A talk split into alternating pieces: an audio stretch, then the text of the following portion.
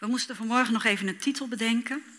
Uh, dus ontmoetingsplaats, wandelen met God. En het is aan u om uh, te bedenken of de titel de preek uh, dekt. Dus dat hoor ik graag, of niet natuurlijk, na afloop.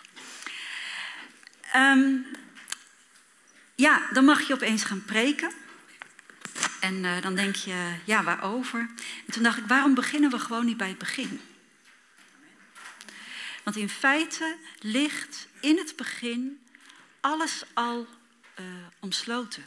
Daar ligt eigenlijk alles al in. Dus we beginnen ook gewoon bij het begin in Genesis. En als we kijken naar Genesis, dan hebben we twee scheppingsverhalen. In Genesis 1 vinden we een scheppingsverhaal en in Genesis 2 vinden we opnieuw een scheppingsverhaal. En Genesis 1 gaat eigenlijk over de schepping van het universum. Het geeft een eh, panoramisch uh, overzicht. En het is een heel formeel verhaal met herhalingen. En God zeide, en het was er, en hij noemde die dag klaar. En eigenlijk is dat een soort repeterend uh, gebeuren. En God wordt daarin als Elohim gekenmerkt. Zo wordt hij genoemd.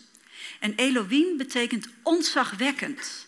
Betekent schepper van hemel en aarde. Elohim is ver weg. En dan krijgen we het tweede scheppingsverhaal in Genesis 2.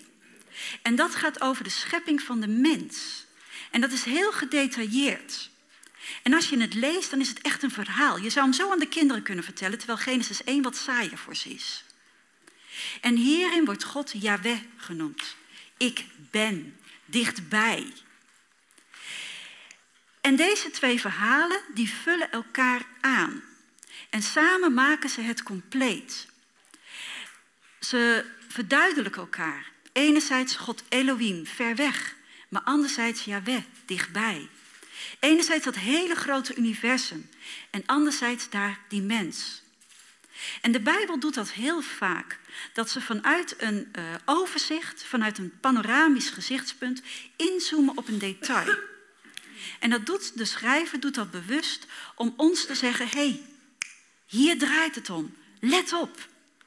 Eerst het overzicht, maar in dat overzicht, daar gaat het om iets. Nou, waar gaat het dan om? Om de mens.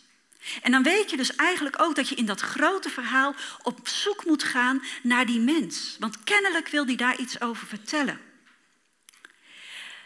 En wat staat er dan in dat eerste verhaal over de mens? Dat lezen we in Genesis 1, vers 26 tot en met 28. En God zeide, laat ons mensen maken naar ons beeld, als onze gelijkenis, opdat zij heersen over de vissen der zee en over het gevolgte des hemels en over het vee en over de gehele aarde en over al het kruipend gedierte dat op de aarde kruipt. En God schiep de mens naar zijn beeld. Naar Gods beeld schiep hij hem. Man en vrouw schiep hij hem. En God zegende hen en God zeide tot hen, wees vruchtbaar en word talrijk. Vervult de aarde en onderwerpt haar. Heerst over de vissen der zee, over het gevolgte des hemels en over al het gedierte dat op de aarde kruipt. Laat ons maken. Het staat in de gebiedende wijs. Dus de drie enige God gebiedt de andere twee, laat ons maken. Ze nemen een besluit. Dat willen ze. Daar zit hun hart achter. En dan gaat het verder. Naar ons beeld, als onze gelijkenis. Wat betekent dat nou eigenlijk? Nou, als we kijken naar Genesis 5, vers 1 eh, tot en met 3, dan lezen we dit is het geslachtsregister van Adam. Ten dagen dat God Adam schiep, maakte hij hem naar de gelijkenis Gods. Zie je weer opnieuw die gelijkenis. Man en vrouw schiep hij hem. En hij zegende hen en noemde hen mens, ten dagen dat zij geschapen werden. Toen Adam 130 jaar geleefd had, verwekte hij een zoon naar zijn gelijkenis, als zijn beeld en noemde hem Seth. Dus Adam verwekt een zoon naar zijn beeld, naar zijn gelijkenis. En zoals dit kind een evenbeeld is van zijn vader, zo zijn wij een evenbeeld van God. Zoals Seth een zoon is van zijn vader, zo zijn wij zonen, sorry vrouwen, zonen, dochters van God. Dat betekent beeld, dat betekent gelijkenis. Dus jij bent een zoon van God. Jij bent naar zijn beeld, naar zijn gelijkenis. Dat is jouw identiteit. Zo heeft God ons als mens bedoeld. Zo heeft hij ons geschapen. Het gaat om de relatie vader-kind, vader-zoon. En dan lezen we verder. Uh, opdat zij heersen. Um, de Hebreeuwse taalconstructie is zo dat opdat zij heersen is een gevolg. Dus omdat ik een zoon van God ben, heers ik. Het zit verbonden in mijn identiteit. Ik kan niet anders. Omdat ik een zoon ben van God, heers ik. Trouwens ook heel mooi, hè? Je identiteit bepaalt wat je doet. Je heerst, omdat je een zoon bent. Wij zijn dus zijn vertegenwoordigers. Wij laten zien aan de mensen wie God is. En namens Hem mogen wij dus als koningen regeren. heersen zit het koningschap in. Dus wij regeren. Omdat we zonen van God zijn, mogen we als koningen regeren. En dan lezen we verder. En God schiep de mens naar zijn beeld. Dat staat in een hele normale Hebreeuwse zinsconstructie. Maar de zinnen die erachter komen, die hebben een andere constructie. En daarmee zegt de schrijver, ho, stop. Let even op. Lees niet zomaar gedachteloos verder. Ik wil even je aandacht. Naar Gods beeld schiep hij hem. Hij herhaalt het. Man en vrouw schiep hij hen. Wees vruchtbaar en word talrijk, vervult de aarde, onderwerpt haar, heerst over de dieren. Opnieuw vraagt hij onze aandacht. Heb je het goed in de gaten wat jouw identiteit is? Naar Gods beeld ben jij geschapen. En er zit ook een heel mooi parallelisme in. Doordat Hij ons als man en vrouw heeft geschapen, kunnen wij talrijk worden. En doordat Hij ons naar het beeld schiep van Hem, kunnen wij de aarde onderwerpen en over haar heersen. Zo zit dat in elkaar. En opnieuw laat dat dus gewoon heel mooi zien wie wij zijn en wie wij mogen zijn. Dus door die twee scheppingsverhalen wordt de aandacht gevestigd op de schepping van de mens. Let op, zegt de schrijver, hier gaat het om. Maar uh, de eerste scheppingsdag bereikt wel zijn climax op de zevende dag. Dat is de climax, daar werkt God naartoe. Daar wordt het einddoel van de schepping beschreven. Daar wordt gezegd waarom God die aarde geschapen heeft en de mens daarin. En het doel daarvan is God rusten. Oké, hij was moe. Nou, dan ben ik inderdaad een echte zoon van hem. Nee, God wordt niet moe, niet mat. Maar wat betekent dat dan wel? Waarom staat er dan dat hij rustte? Nou, waarom heeft God de aarde geschapen? Met welk doel? Hij wil een relatie met ons als mensen. Dat is zijn uitgangspunt.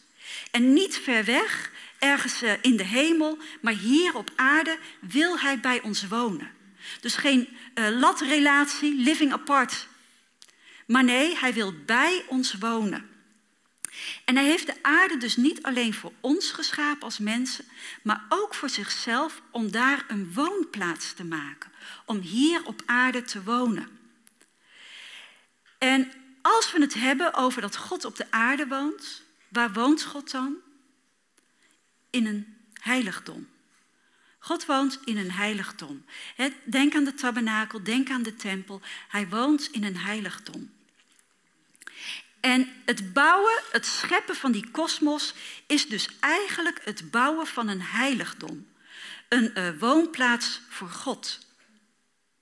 En er zijn hele sterke aanwijzingen dat de Hof van Ede uh, bedoeld is als een heiligdom. Dus alle boeren onder ons, helaas. Het is meer bedoeld als een heiligdom, als een woonplaats van God, van waar Hij de mens, waar Hij ons kan ontmoeten. Niet alleen het doel, de ligging en de voorwerpen, maar ook de taak die Adam en Eva krijgen, wijzen erop dat het gaat om een uh, heiligdom, om een tabernakel, om een tempel. En uh, er zijn verschillende overeenkomsten tussen de Hof van Ede en het heiligdom. Als we bijvoorbeeld kijken naar het doel. God wandelt in de Hof en daar ontmoet hij de mensen. Genesis 3, vers 8, dan is het de avondkoelte en uh, God komt, wandelt daar en hij ontmoet de mens. In dit geval uh, spreekt hij de mens wat minder vrolijk aan, want hij moet hen oordelen. Maar het is de ontmoetingsplek. En als we later lezen, uh, in Leviticus bijvoorbeeld, dan zegt God, straks als je in het beloofde land bent, dan zal ik mijn tabernakel neerzetten en daar zal ik je ontmoeten. En van de tempel ook zegt hij, uh, als we het hebben over de ark uh, des verbonds, van ik zal je ontmoeten tussen de gerubs van de ark des verbonds. Dus Zowel de hof, waar God wandelt en de mens ontmoet, en de tempel, waar God is en waar hij de mens ontmoet, en van waar hij de mens instrueert. Een andere overeenkomst is de ligging die we zien. De ingang is in het oosten. Als Adam en Eva eh, de hof moeten verlaten, dan eh, worden uh, gerubs aan, in het oosten geplaatst. Dus dat is de ingang geweest. En ook de tempel en de tabernakel hebben hun ingang op het oosten. En we vinden ook heel wat gerubs in de tempel, in de tabernakel. Alleen al boven uh, de ark des verbonds. Maar uh, Salomo uh, zet ze ook neer in het heilige der heiligen. En alle kleden hebben eigenlijk die gerubs ingeweven. Dus ook daar zie je weer die overeenkomsten die terugkomen, waarop lijkt alsof de Hof van Ede bedoeld is als een tempel, als een heiligdom, een plek waar God woont. Een andere overeenkomst is de rivier die ontspringt in de Hof. In uh, Genesis 2, vers 10 lezen we: Er ontsprong in Ede een rivier om de Hof te bevochtigen. En daar splitste zij zich in vier stromen. Dus die rivier geeft vruchtbaarheid aan de hele aarde. Nou, we kennen uit Ezekiel waarschijnlijk wel de nieuwe tempel, waar ook een rivier uitkomt en die uh, zelfs leven geeft in de dode zee. Dus opnieuw een overeenkomst. Een rivier, en als die verspreidt, dan moet die dus hoger gelegen zijn. En de Hof van Ede ligt dus hoger gelegen. En eigenlijk liggen alle heiligdommen in het Oude Testament ook hoger gelegen. De tempel, Jeruzalem, de berg Gods, wordt hij ook genoemd, ligt ook hoger gelegen. En uh, ook het nieuwe Jeruzalem zal op een berg liggen. Dus opnieuw overeenkomsten. Ook overeenkomsten qua voorwerpen. Als je uh, leest hoe de kandelaar beschreven wordt. De kandelaar die staat in het heilige der heiligen, de zevenarmige kandelaar. Dan is dat uh, gedreven goud, waaruit dan uh, zes takken komen. Takken. En die elk hebben ja, bloemkelken met bladeren. Dan denk je eigenlijk al aan de boom des levens, die ook in de hof staat. Maar naast die boom des levens hebben we ook de boom van de goed en kwaad. En uh, in uh, Genesis 3, vers 6 uh, eh, lezen we. En de vrouw zag dat de boom goed was om van te eten, dat hij een lust was voor de ogen. Ja, dat de boom begeerlijk was om daardoor verstandig te worden. En zij nam van zijn vrucht en zij at. Maar hij was begeerlijk, een lust voor de ogen. En als we dan kijken naar Psalm 19, dan uh, beschrijft deze de psalm, die beschrijft de wet. En wat zegt hij van de wet? In vers 8 en 9. De wet des Heren is volmaakt. Zij verkwikt de ziel. De getuigenis des Heren is betrouwbaar. Zij schenkt wijsheid aan de verstandigen. De bevelen des Heren zijn waarachtig. Zij verheugen het hart. Hoor je de overeenkomsten? Allebei zijn ze begeerlijk. En allebei brengen ze de dood. Bij het ene van het eten, maar bij de ander, als je de ark waar de wet in lag aanraakte, ging je ook dood. Ook weer die overeenkomst. Een boom van kennis van goed en kwaad in de hof. En een wet met kennis van goed en kwaad midden in het heilige der heiligen. Andere voorwerpen uh, zijn bijvoorbeeld goud, balsemhars en chrysopraas. Die uh, eerste splitsing van de rivier waar ik het net over had, die komt in het land Gawila.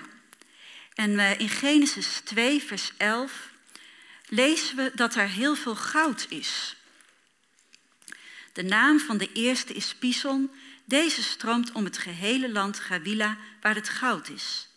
En het goud van dat land is goed. Daar is de balsemhars en de steen chrysopraas. Deze komen we ook allemaal tegen in de heiligdommen. Uh, het heilige der heiligen was overtrokken met goud. En dat geeft aan Gods aanwezigheid. Want het heilige kende dan het zilver en het voorhof kende brons. Maar daar waar God is, daar is goud. Dat symboliseert zijn aanwezigheid. Dat balsemhars, dat wordt alleen nog maar genoemd in nummer 11, vers 7. En daar wordt het manna vergeleken met balsemhars. Het manna zag eruit als balsemhars. En waar is het manna? Dat moest Aaron in een kruik doen en die kruik ging in de ark. En tot slot die uh, dat is een steensoort. En waar vinden we die? Ja, het wordt bijna eentonig. Op de kleding van de hoge priester. Daar waren de namen van de twaalf eh, stammen ingegraveerd. En dat trok hij aan op de grote verzoendag en daarmee ging hij het heilige der heiligen binnen. En zo ontmoette hij God.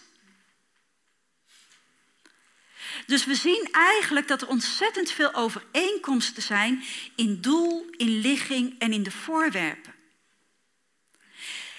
En dan gaan we ook nog eens kijken naar de taak die Adam kreeg. Het lijkt alsof hij dezelfde taak als de priesters heeft. In uh, eh, 2 vers 15.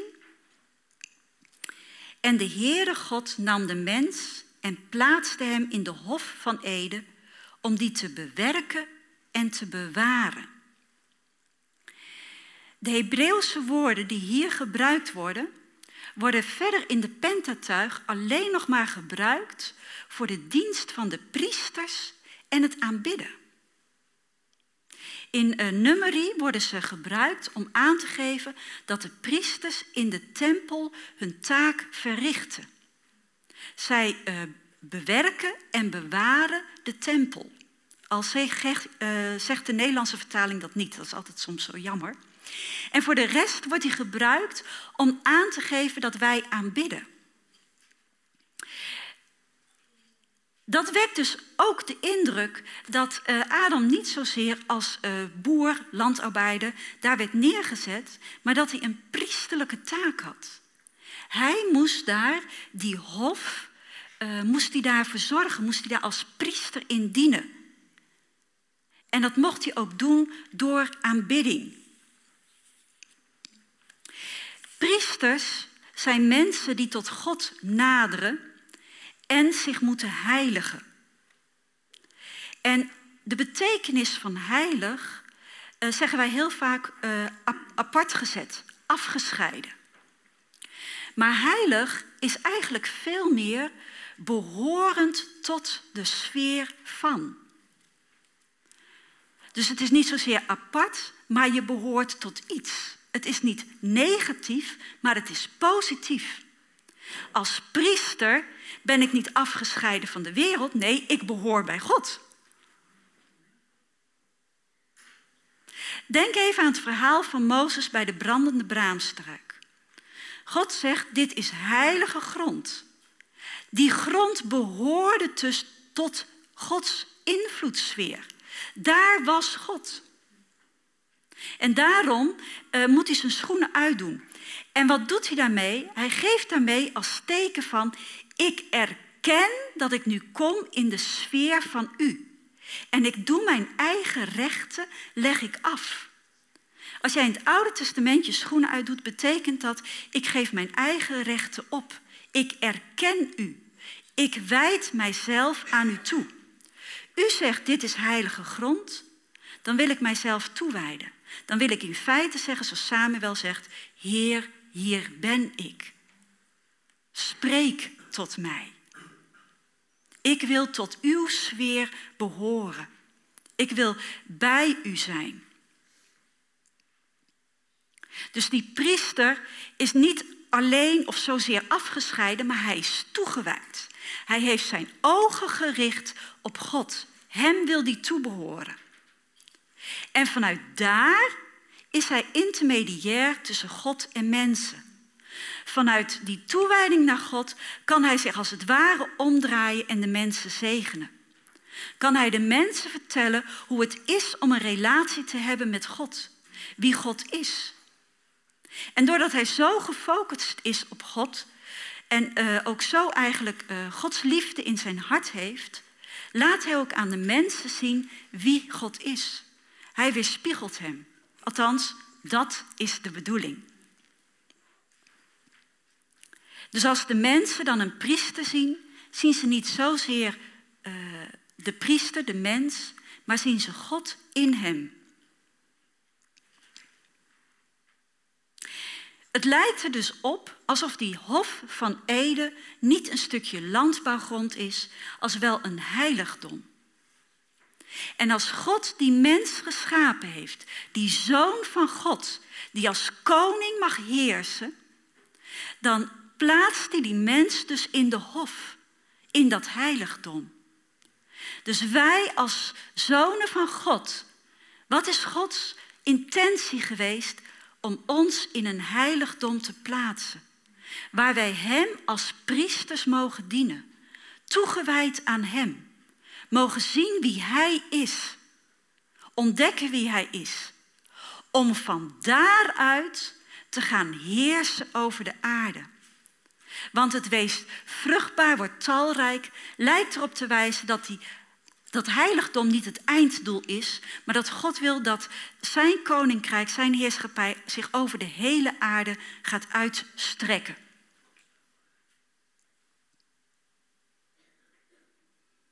Alleen, ja, door naar de slang te luisteren, uh, negeert de mens het bevel om te heersen. Niet zij heersen over de slang door te zeggen hou je mond, maar de slang heerst over hen. En ze falen ook als priester. Want als priester hadden ze de slang buiten de hof moeten zetten, maar zij houden hem in de hof. En ze falen daarin. Ze hadden als koning moeten heersen en als priester moeten dienen. Maar ze doen het niet. En zo verwerpen wij in feite God en de orde die God heeft bedoeld voor ons. De intieme relatie is verbroken en de mens wordt buiten de hof gezet. En wie bewaakt dan de hof? Dat zijn de gerubs. Niet meer de mensen die je mogen bewerken en bewaren, maar de gerubs. En dan in Genesis 11 willen de mensen een woonplaats voor zichzelf gaan bouwen. God plantte een woonplaats voor God en de mensen, waar we Hem konden ontmoeten. Wij hebben gezegd, nou, wij hoeven die hof niet, wij doen het wel buiten u om. En nu gaan wij zelf een woonplaats voor onszelf bouwen. En we gebruiken de kracht en de capaciteiten die God ons daarvoor heeft gegeven. Dus we zijn wel heel dankbaar voor de gave, want daarmee kunnen wij een woonplaats voor onszelf bouwen. En dan lezen we in Genesis 11, vers 4. Ook zeiden zij, wel aan, laten wij ons een stad bouwen met een toren, waarvan de top tot de hemel reikt. En laten we onze naam maken, opdat wij niet over de gehele aarde verstrooid worden. Een stad kan ook vertaald worden met een omheinde, bewaakte woonplaats. Klinkt bekend, hè? Een hof. En nu bouwen deze mensen hemzelf, los van God. Ze bouwen een woonplaats voor zichzelf. En die woonplaats moet een toren hebben die tot de hemel reikt. Dus ze hebben wel een doel. Ze willen namelijk op eigen kracht God naderen. Zij willen die afstand die er is, willen zij op eigen kracht gaan overbruggen. En ze willen voor zichzelf een naam oprichten, een naam maken. In feite willen ze een reputatie bouwen. En ze willen hun naamsbekendheid krijgen. En wel op zo'n danige manier dat ze min of meer nog na de dood voortleven. Dat iedereen nog zal zeggen, joh, die stad die heeft toen en toen gebouwd. Dus zij hebben een blijvende herinnering. Zij zullen op die manier eeuwige naam verwerven. En hun motivatie? Angst. Ze willen niet verstrooid worden. De woonplaats die God had gecreëerd, waar God de mens wilde ontmoeten, die wilden ze niet. Ze wilden een eigen plek. Maar God gooit roet in het eten. Hij daalt af en hij verstrooit de mensen. Daar waar ze zo bang voor waren, dat gebeurt. Vers 8. Zo verstrooide de Heere hen vandaar over de gehele aarde en zij staakten de bouw van de stad. Het mensenwerk komt niet af. De toren die tot de hemel moest reiken, is daar niet gekomen. De afstand kon de mens op eigen kracht niet overbruggen. Twee woonplaatsen. Eén door de mens gebouwd, op eigen kracht. Om op eigen kracht God te naderen. En een woonplaats door God geplant. Waar Hij de mens inzet. Waar Hij de mens als zoon wil ontmoeten. En als zoon wil onderwijzen. Zodat die zoon als de vader wordt. Zo vader, zo zoon. Om van daaruit te regeren als koninklijke priesters over de aarde. Een plek van gemeenschap. Niet zelf gebouwd, maar ingezet. En wij mogen, net als Adam en Eva, gaan wandelen in die plek die God in ons hart heeft gelegd. Door onze wedergeboorte heeft God een heiligdom in ons gemaakt. Want Hij woont in ons. En waar woont God in? God woont in een tempel. Wij zijn een tempel. En in jezelf kun je dus God ontmoeten. In jouw hart wil hij jou ontmoeten. Wil hij met je wandelen. Wil hij jou vertellen, jij bent mijn geliefde zoon, mijn geliefde dochter. Daagt hij ons uit. Leer mij kennen. Wat zullen we vandaag gaan doen? Gisteren hebben we de giraf al een naam gegeven. Laten we vandaag de... Oh nee, ik zal niet zeggen dat de apen zijn, want jij mag het bedenken. Ga ontdekken in jezelf. Wie ben je? Wie is God? En wie ben jij in Christus? En van daaruit, vanuit die kennis, mag jij heersen als koninklijke priester. Vanuit die toewijding van God mag jij de wereld ingaan. En mag je dus zijn koninkrijk brengen over de gehele aarde.